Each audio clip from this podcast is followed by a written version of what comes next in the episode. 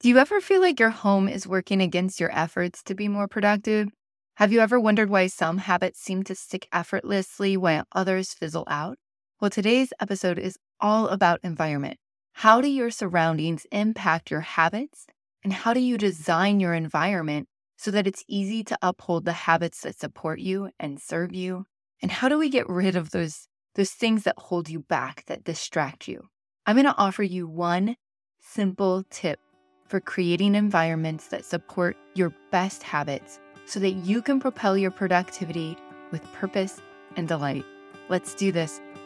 Do you want to feel less scattered and more focused, but the idea of goal setting sounds like adding more pressure to your already pressure filled life? If so, welcome to the Plan Goal Plan podcast. I'm Danielle McGeough.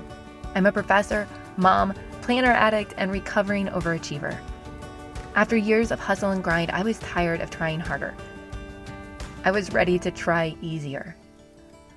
At the intersection of research, practice, and play, I found a purposeful path to planning and goal setting that is fun, simple, and sustainable. If you're ready to try easier, if you're ready to make memories and do meaningful work, grab a pen.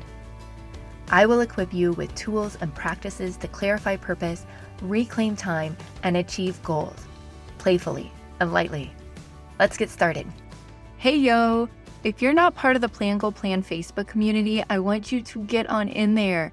This month, the month of October, each week I'm going to take a question from a group member and create a short video that will help coach them through their issue. So if there's something that you've been stuck on, join the Facebook community and be on the lookout for the questions form.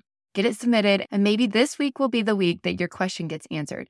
Also, it's a wonderful way for you to surround yourself with other like minded, supportive people which is a huge part of designing our environments.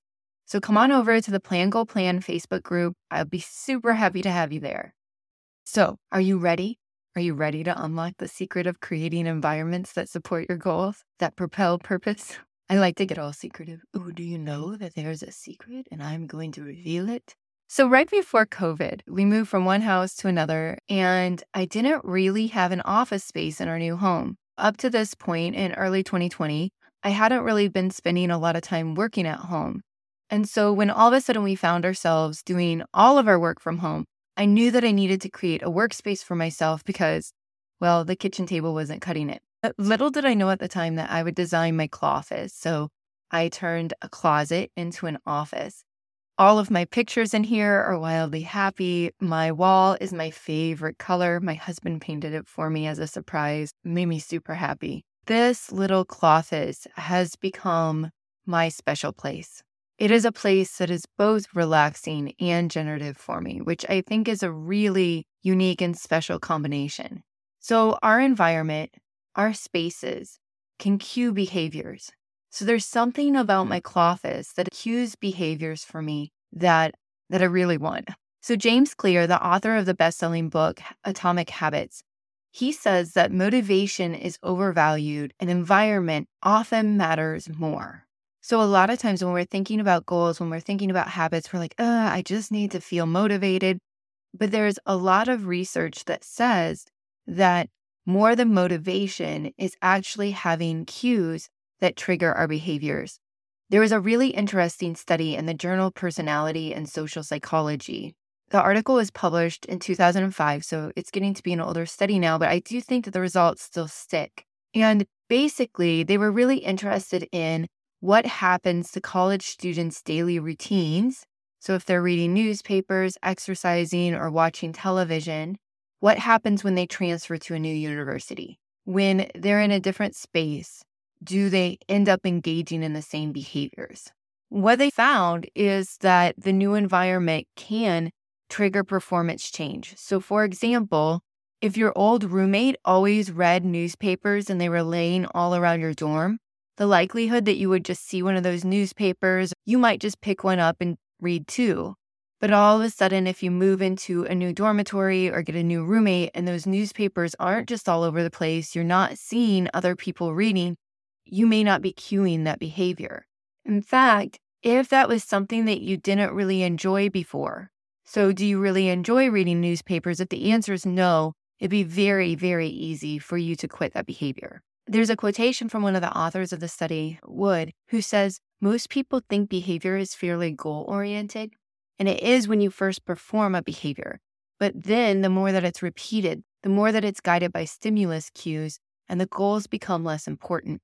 And what this means is that over time, so much of what we do is influenced by the triggers, the cues around us in our environment. So, how do we design our environment to trigger motivation, to cue our best behaviors, and to keep us focused on what matters most? So, here's the secret sauce.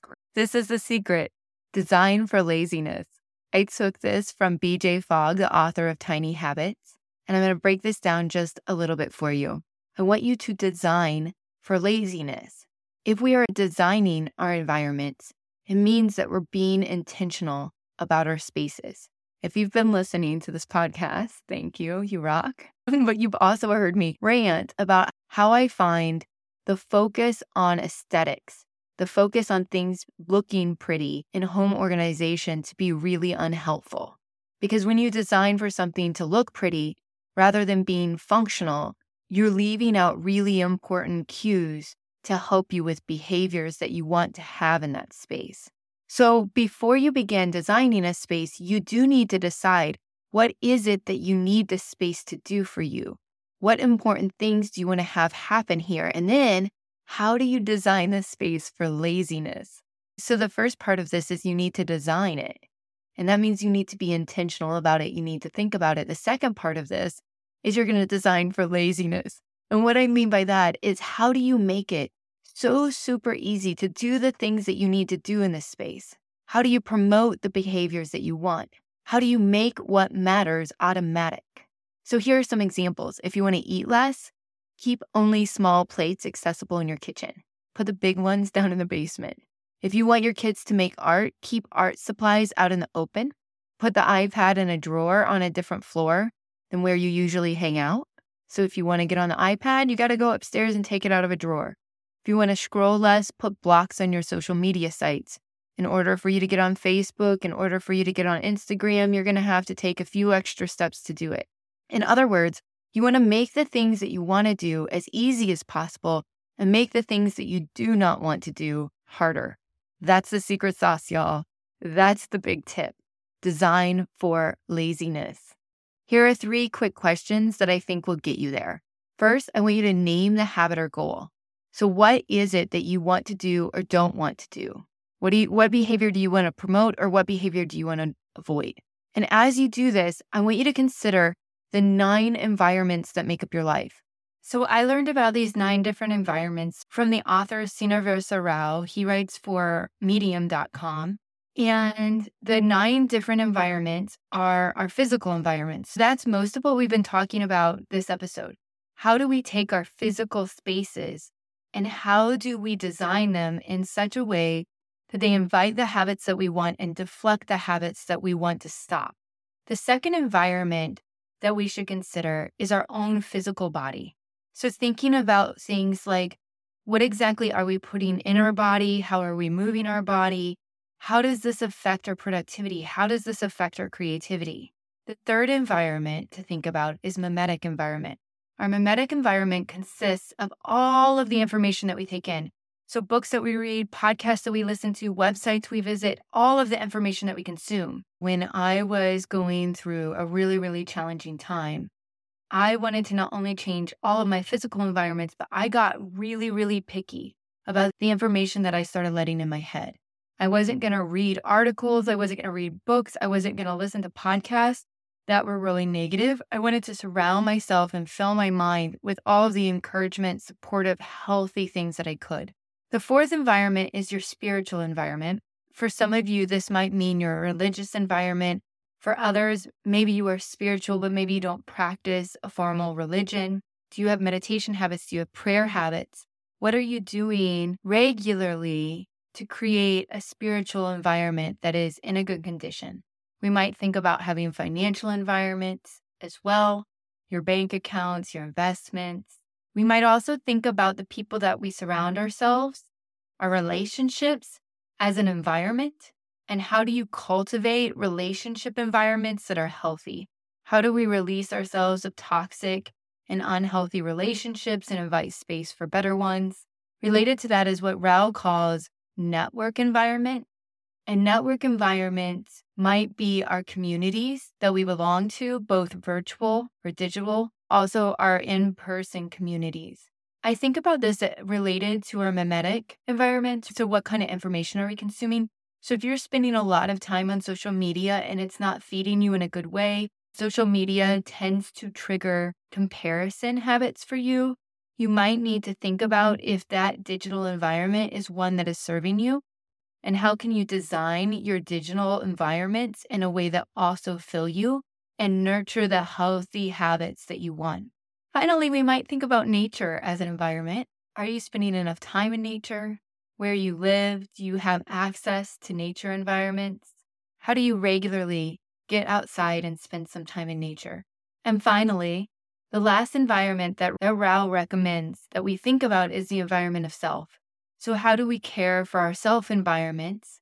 I would say having a coach is a really important one, seeing a therapist.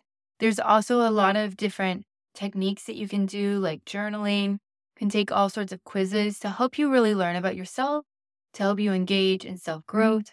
So, all of these different environments are interrelated and intertwined. One of the things that I really liked about Rao's article and writing about nine environments that make up our lives is to sort of think about our physical environment is one space that we want to design, but how might we think of these other environments of our life spaces that we too can cultivate and design to invite the habits that we want.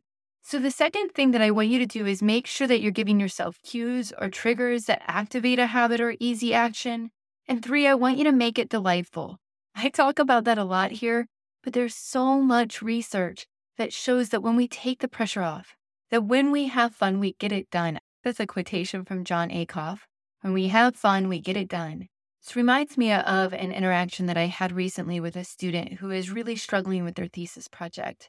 And I said, Look, it, writing is hard. It is just hard. And there are moments that you're just going to have to slog through it. Also, though, writing can be really fun, it can be generative and creative, and it can fuel you with energy. When we're designing our environments in a way that invites healthy habits that promote our well being, Healthy doesn't have to be drudgery. In fact, it shouldn't be.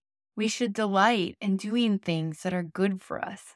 As a really quick recap, I offered you one simple tip for creating environments that support your best habits today. And that tip is this design for laziness. Make doing the things that you desire easy.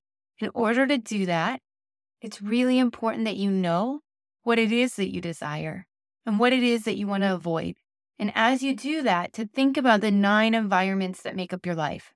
Then think through each of those environments and give yourself cues or triggers to activate a habit or easy action in those different environments. And finally, make it delightful. I wish for you environments that support your best self.